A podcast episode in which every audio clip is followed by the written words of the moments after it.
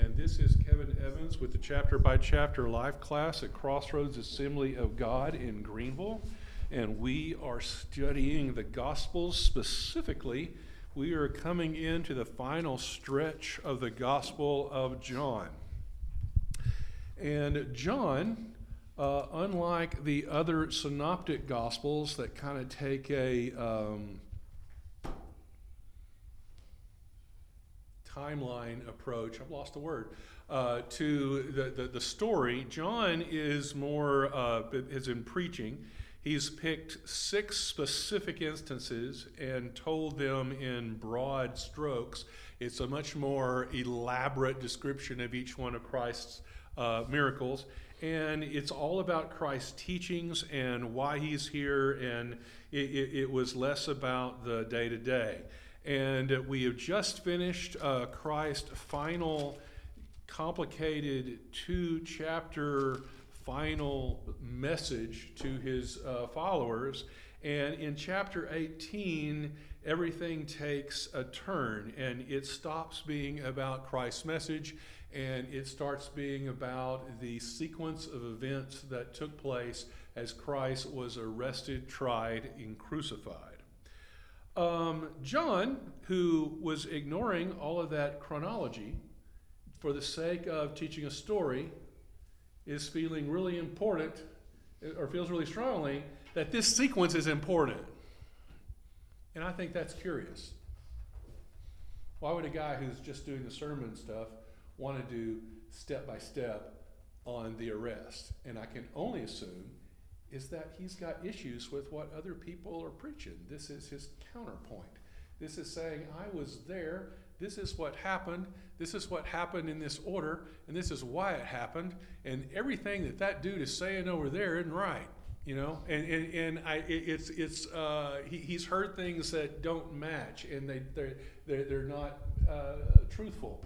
And so that I, I think there's a reason that he puts the the facts in here. Also, I think he's trying to draw out the significance and symbolism of everything that Christ went through because uh, even little minor details have significance to uh, John's message. Oh, yeah, and I think it's like you read Matthew, Mark, Luke, they don't really go in as harshly as detail as John does with it. So I'm no, and, and, and John covers less ground. They covered a, a broader uh, picture. He's very specific, but in more depth. Yeah. You know, and uh, it's a, it's a very different book, and it was written much later than the others. So the first three synoptic gospels, depending on who you talk to, were written fairly quickly after Christ's ascension. With uh, you know, I, have heard one argument within three or four years. It was it was it was fast uh, most of the people that were there were still alive.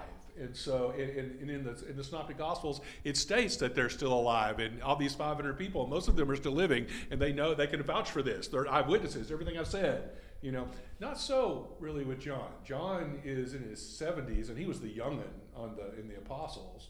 And I would assume that most of the apostles are gone. John's gospel is the last word before the apostles disappear and he needs to get all of that specificity of the meaning of Christ down on paper before before you know it's because it, it, nobody else is going to be able to do it but him. Why do you think you waited so long? Because it's already been there, done that. Everyone's already done it. Because God said so. Mm-hmm. It had to be. It had to be God because I think that's the only explanation. You know, if I were in charge, I would want all. I would want it all fresh down on paper right now, and I would order you to. But no, uh, I, think, I think God needs this gospel. I think God. John survived boiling in oil. Yeah. It's uh, but, but in Bible college they separate the synoptic gospel. John is not considered a synoptic gospel. I know, I know, I realize it's that. kept separate uh-huh. from the others. The other ones are more historical and detailed, specific yes. oriented. John's was the theological in in response to the Gnostics that were coming out at that time. Right. This is about the essence of Christ. And and we need that you know, I think there's a purpose to John's gospel that is over and above the historical significance of it. Think this is right before that he was boiled in oil and sent off to the Isle of Before? I, I'm thinking that, that, that he wrote this before, because he was busy writing Revelation after he was boiled in oil. Oh. Assuming that that was the same John. See that? I threw a grenade there. Yeah, you didn't even it pick it up. You didn't even John. you didn't even jump on it. Oh, okay. All right. Um, yeah. So, uh, chapter 18. I'm going to read 1 through 11, and hopefully we'll get through that today. because there's, there's a lot in there. Um, chapter 18. When he had finished praying, because he was praying in the Mount of Olives, Jesus left with his disciples. uh, oh, this was when he had finished. Okay, he's not in the Mount of Olives. When he had finished praying, Jesus left with his disciples and crossed the Kidron Valley. On the other side, there was an olive grove, and he and his disciples went into it. Now, Judas, who betrayed him, knew the place because Jesus had often met there with his disciples. So Judas came to the grove, guiding a detachment of soldiers and some officials from the chief priests and Pharisees. They were carrying torches, lanterns, and weapons. Jesus, knowing all that was going to happen to him, went out and asked, Who is it that you want? Jesus of Nazareth, they replied. I am he, Jesus said. And Judas the traitor was standing there with them. When Jesus said, I am he, they drew back and fell to the ground. I'd forgotten that detail when I started studying that this, this week. Again, he asked them, Who is it you want? And he said, Jesus of Nazareth. I told you that I am he, Jesus answered. If you are looking for me, then let these men go. This happened so that the word that he had spoken would be fulfilled. I have not lost one of those that you gave me. When Peter, when Simon Peter, who had a sword, drew it and struck the high priest's servant, cutting off his right ear, and John, in an aside, says the servant's name was Malchus. John answered, commanded Peter, Put your sword away. Shall I not drink the cup and the Father has given me?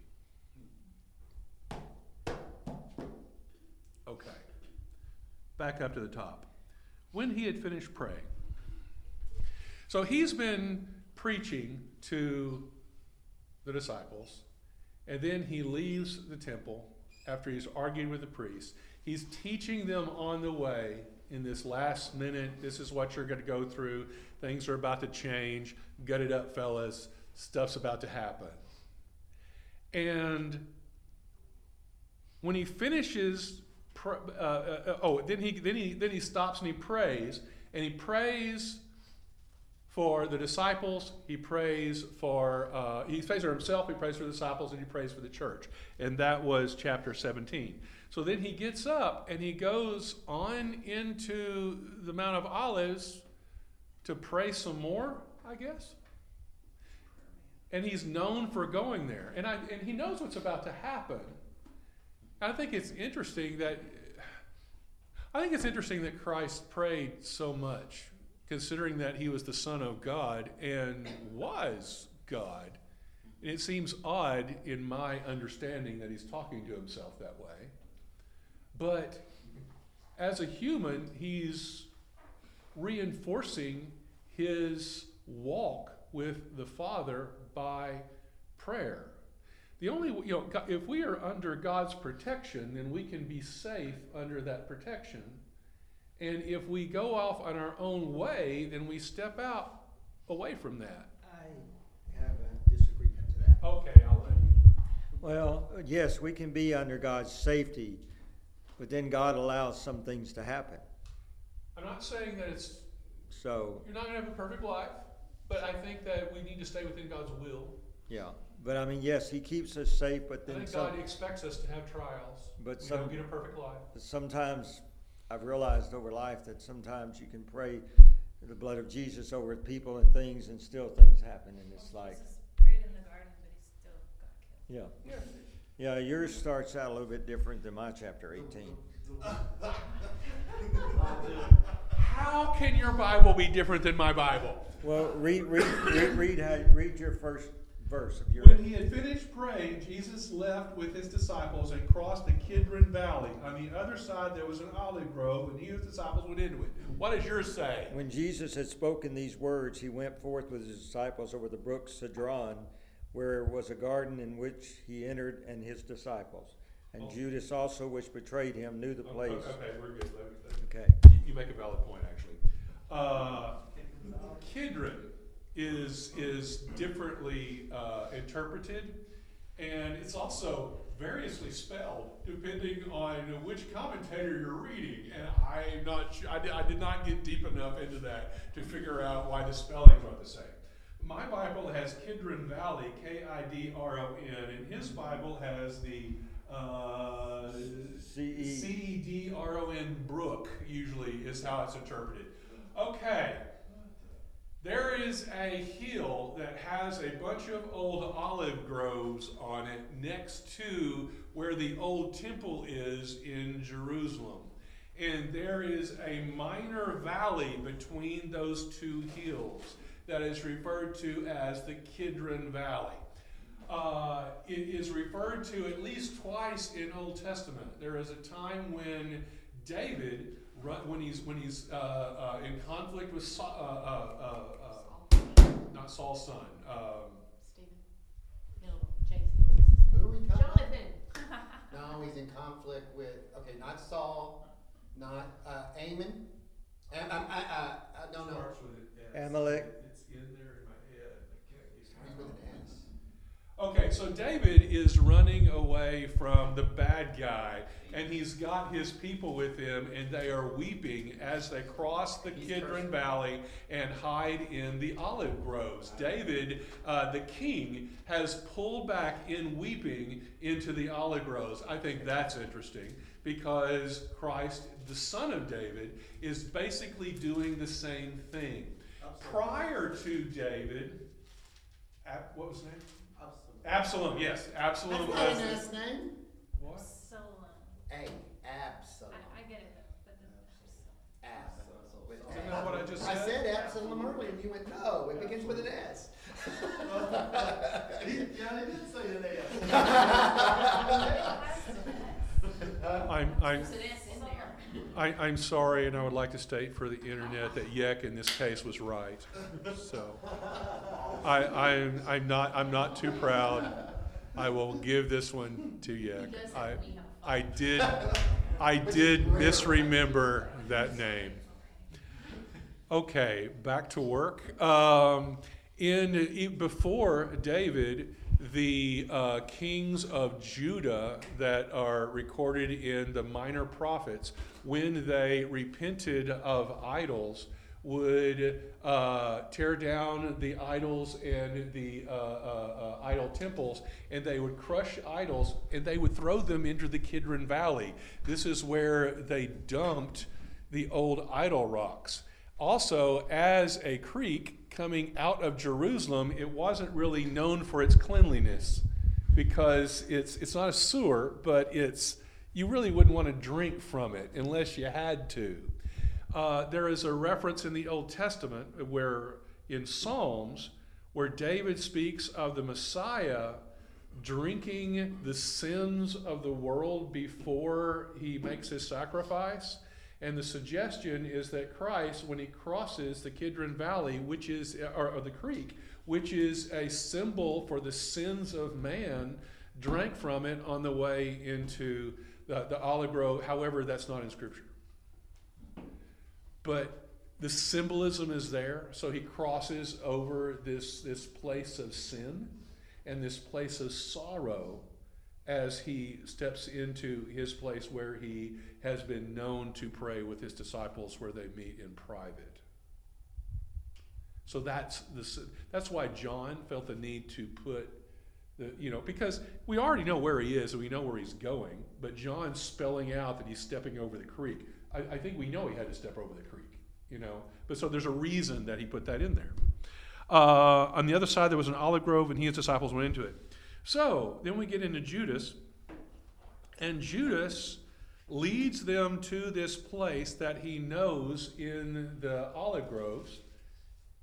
And I think that's curious because these are privately owned olive groves, so that they, obviously the disciples have permission to be there.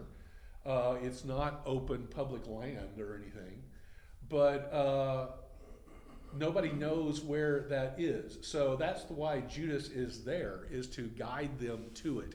They're paying him to be able to capture Christ in quiet. But the one thing they didn't, John left out that Judas did is kissed him on the cheek. Yes, I don't know why he left that out, but he did. It doesn't, doesn't matter. Uh, to, to John, to John. Okay. Um, he left several things out here that I think is kind of interesting because he's he's telling his story to make his point. It's not about all the details. So so Judas brings this detachment of soldiers and officials from the chief priests and Pharisees, and they carry torches, lanterns, and weapons to this spot in the grove. Okay, I did some searching here, and it was almost funny the commentator interpretation of the soldiers. One esteemed commentator said that since the Romans had a uh, unit, uh, had a, uh facility in Jerusalem that had, I think it was 5,000 soldiers in the city, then obviously all 5,000 of those soldiers were marching into the Mount of Olives to capture Christ. And I'm thinking, what? That's a little overkill. And then another esteemed one talks about, uh, he spends forever talking about Roman soldiers and the history of Roman soldiers. And I'm thinking, no, no, it wasn't Roman soldiers. You look at how Jesus responds, he's like, hey guys, who are you looking for? Exactly. Um, these are the Pharisees who are arresting him on their own volition. And so we've got a representative of the high priest there, which is uh, the, the guy that loses his ear. He's a servant of the high priest. And, and servant is either his slave or his employee, and we really don't know which one. Uh, and so he's there as an observer. Plus, we have all the lawyers, which are the Pharisees. They're there. And then we have this unit of soldiers to do all the dirty work. And they are not Roman, they are temple guards. They are Jewish temple guards that work for the Pharisees. They are church security. That's who's there. That's who's there. It says that in the twelve, in the twelfth verse, it says, then the band and the captain and the officers of the Jews took Jesus and bound him. Well, the officers of Jews would be the Pharisees and the, the, the, the temple people. Right. Uh, so I, I, you know, I understand why they would take that interpretation, but it doesn't make any sense that you know, when you look at what happens later, uh, because they have two trials getting their act together with the Pharisees, and then they bring the real trial is when they bring him before the Roman governor because they don't have the authority to punish him to a state of, of death. They, they, they don't have They have the right to execute. Right. So, but they can, you know, beat you and stone you, stone you being the preferred Hebrew route, but uh, they can't kill you. So they can beat you bloody, but that's as far as they're allowed to go, according to the Roman law. So, what's happening is that they're arresting him at night. Now, now they know where Jesus hangs out. They know where he lives. They know where he teaches. Wouldn't it make sense to just arrest him in the daylight? We don't really need to go find him in the middle of the night. They had to do this trial in the middle the night because it was a mock, mockery of justice. Well, you know, They, they, they, they didn't want to stir. Yeah. They didn't want the people Yeah, rising Jesus. up. Jesus was a public figure, so it would have been noticeable if he was killed. However, earlier, the, the no, no name woman, they were ready to stone her to death and Right. at the, Because it wouldn't have been a rising up of the is people. that right? They were trying to avoid. Uh, so this is all clandestine, and so so they're doing it at night. And they're trying to get it done before Sabbath. Yes. Which is quick since we're having to work at night and Sabbath is you know a day away. Yeah, but they know how long it's gonna take. So they show up with this small contingent of soldiers. I'm guessing at most 20, and probably more like close to 10 people here. This, is, isn't, this isn't a huge group. Uh, and so they arrest him. And then, who is it you want, Jesus of Nazareth? I am he. and they drew back and fell to the ground. They were overwhelmed. What? They were overwhelmed by Christ's What? power. Well, I am is capitalized in mine, so he's invoking the name of God. He's invoking his own name.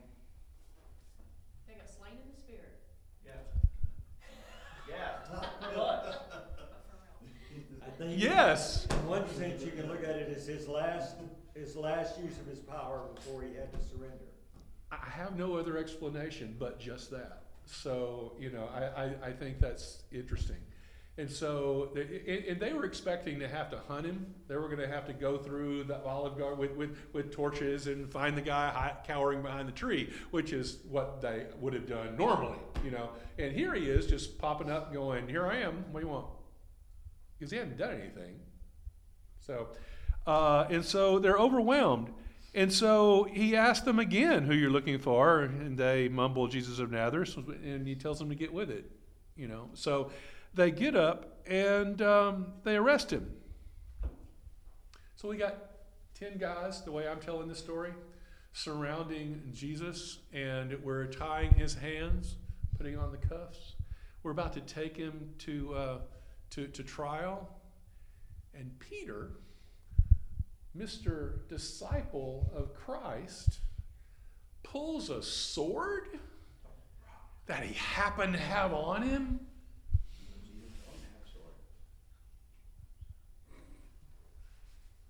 And he cuts off the right ear of the servant of Caiaphas, the high priest, who is the guy that's going to be trying Jesus.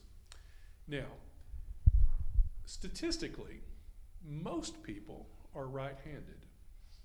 I'm not sure the exact percentage of people that are left handed. Jesse's looking it up for me now as we speak. Um, if he's right handed and he swings a sword at Bill, He's gonna cut my left ear I'm going to cut his left ear off.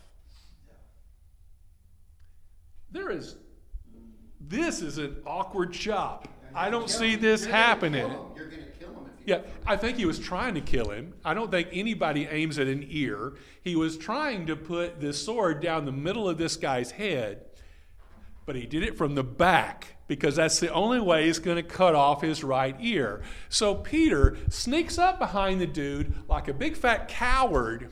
And he tries to hit the guy in the back of the head with a sword. He misses like the fisherman that he is, and he cuts off his right ear. There's the picture of Peter and his sword. And you gotta notice, he wasn't going after one of the soldiers, he was going No, after the no, slave. no, no, no. The one that was unarmed is standing on the end observing it all. Shot- Shot him in the back and an unarmed person. But Jesus, but Jesus healed his ear back on. Did, but not here. Not here. Okay, that, what's the percentage of left-handed people? I don't know what I was actually looking up because I thought there was like something different than the right ear did. Like th- apparently the right ear is where you it contributes more to balance than the left ear. So the balance was cut. Right? Is there is that significant? Does that make sense? I don't know. No. I just thought She just Googled it. I just googled it. Okay, so I, I don't know where, what to do with that, I don't but, either. all right. balance. So, you, Uh, so you're, you're thinking Peter was left-handed? No, I think he's right-handed. I, I think, well, That a coward. there are more, I think he's a coward. I think he's a coward. And a bad shot. I think that Peter, even after all this time following Christ, even after Peter genuinely embraces that Christ is the Son of Man and, and, and, and, and he's following him to the end, he is still expecting the rebellion. He wants, he, he want, there's going to be a rising up of the followers of Christ, and they're going to overthrow the Romans and the Pharisees, and he's going to end up being governor of Assyria. He's still got that in the back of his head. That's what he's thinking. He didn't really get his act together until Acts. Okay, you say so. Um, Uh, yeah. Peter historically a short man? I don't know. Okay, I just wondered. No, Uh, church tradition refers to him as the big fisherman. The tall, yeah. Oh, tall, okay. Yeah. And he was the oldest, right? Well, We think. we think. We can't prove that, but the way that the scripture is written in the order of names, if you follow Jewish literary tradition, it would it would propose that he is the oldest, and that's why he does this talking for everybody. Uh, and so I, you know, Talker over everybody. in the chosen, I kind of take exception to that particular characterization of Peter. I, th- I think he should be about 20 years older. The actor should be, and uh, maybe just as hot-headed. But, but you know, he's still. That's why he's the spokesman. It's because he's the oldest guy in the No, room. but, uh, uh, let me play devil's advocate. Okay, hit me. You, you can have older people in a room and they passive and quiet, and someone who's a little younger is more bold and Yes. talkative. That sometimes that's a personality thing too. I mean, you wouldn't believe it, but actually, she's the more bold in the relationship. What? What? I would never think so. Shocking, isn't it? Sarcasm come through? Yeah. She's more Okay. likely to take over a conversation. I'm more likely to grab the sword and cut somebody's ear off. Yeah, she really is. I'm the pacifist. And I'm left-handed. There you go. She owns the gun. I don't own a gun. I really don't. I just took a point away from you. Okay. Um, when Simon Peter, who had a sword, drew it and struck the high priest's servant, cutting off his right ear. And then John says, the servant's name was Malchus. Because that was something that John knew that nobody else knew. Because that this is the only time that Malchus is mentioned as far as his name goes. He's mentioned in the other gospels, but they didn't know him. Yes? He's mentioning a church leader. Tradition says he became a church leader. I really hunted for that, and I could not find any kind of yeah. Uh, Tradition is that he became a church leader. but the tradition starts during the time of the Gnostics, about 300 years after, and there's not. I, I don't. I don't know. There was also a Saint Malchus who is not this Malchus, and I kept But confusing my references, and so I don't have a lot of Malchus. I don't think we know. legitimate consideration if your ear's cut off and a guy picks it up and Yeah. puts it on his heel, then you go, I'm Yeah, that- find out more. That's going to change your life. I admit that. I, I, You know, I, it wasn't enough. considered major league. He just, uh, the, you know, if, if he became saved, let's say he's just a member of the church. He's Bill.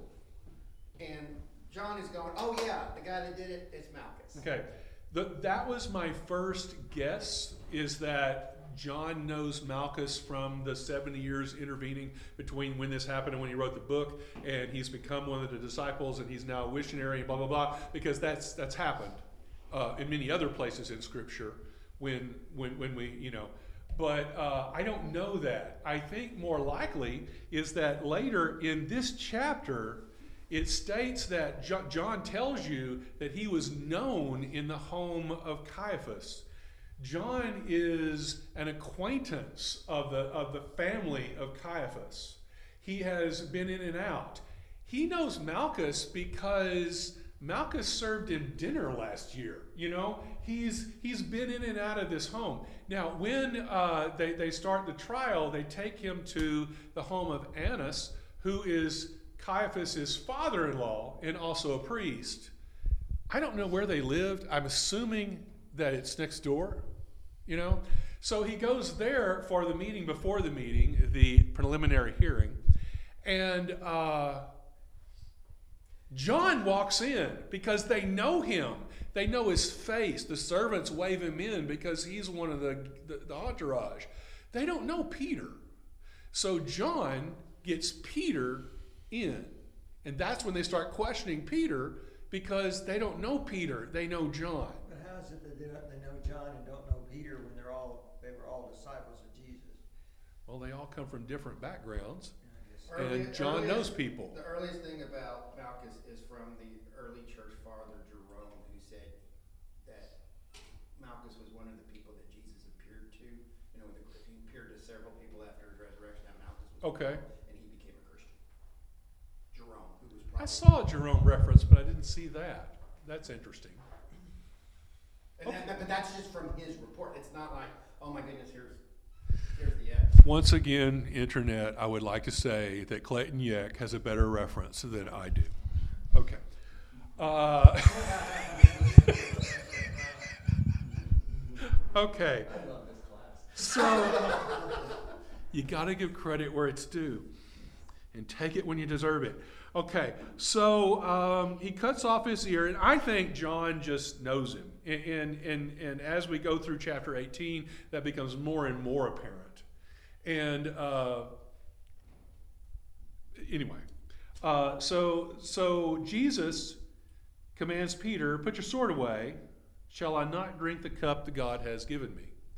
Christ is in charge of this he is not being swept up by bad people who are overwhelming him and killing him and getting rid of him. Christ can stop this at any moment. He has divine control. He is dying for a reason, and he's going to let this happen. And he orders Peter to back down because this is something that has to happen. And so and that's where John leaves it. John does not tell how Christ healed Malchus, even though he's known to Malchus. Uh, the only gospel that mentions the healing of Malchus is Luke, who was Mr. Detail Man and had to get everything in there. He was a physician. Yeah, they're like that. Yeah, he's very type A. Yeah. So, uh, so John's telling this story, and so he says, "Put it away. I've got to do this." And so then we, uh, and, and oh my word, we made it through that first section. I'm so proud. Okay, uh, we've got maybe five minutes before all the musicians run off. Uh, Twelve. Then the detachment of soldiers with its commander and the Jewish officials arrested Jesus. They bound him and brought him first to Annas, who was the father in law of Caiaphas, the high priest that year. Oh, and he was the high priest for the next, I think it was 18 years too. So uh, Caiaphas was the one who had caused, oh, wait, the one who had advised the Jews that it would be good if one man die for the people. Which is, I'm sure, something that John found out later. You know, a little, little detail to throw out there. So, why don't they just take him to Caiaphas? Because Caiaphas sent them to arrest him, and and he's the high priest. He's the one that needs to bring the charge and present it to the Romans, but they don't bring him to Caiaphas, they bring him to Annas, who's next door, an older priest who is high esteemed and in with Caiaphas and is known in his home. His father in law.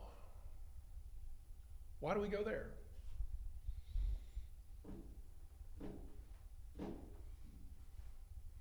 Here's what I think, and then I'm going to let you explain it to me.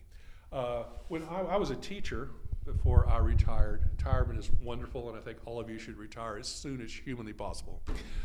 Um, and in education, when I when we had a difficult meeting with a difficult parent because we had a difficult child, and the parent wanted all kinds of concessions on the part of her child. Usually that involves a lot of public money. Uh, we needed to get, as educators, all of our ducks in a row.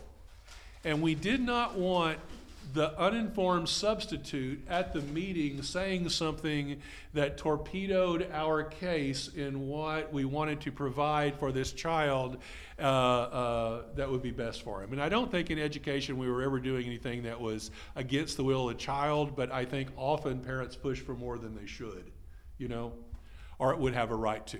In any case, when there was a whole lot of money on the line, there would be a meeting before the meeting, and that's the official education term for it.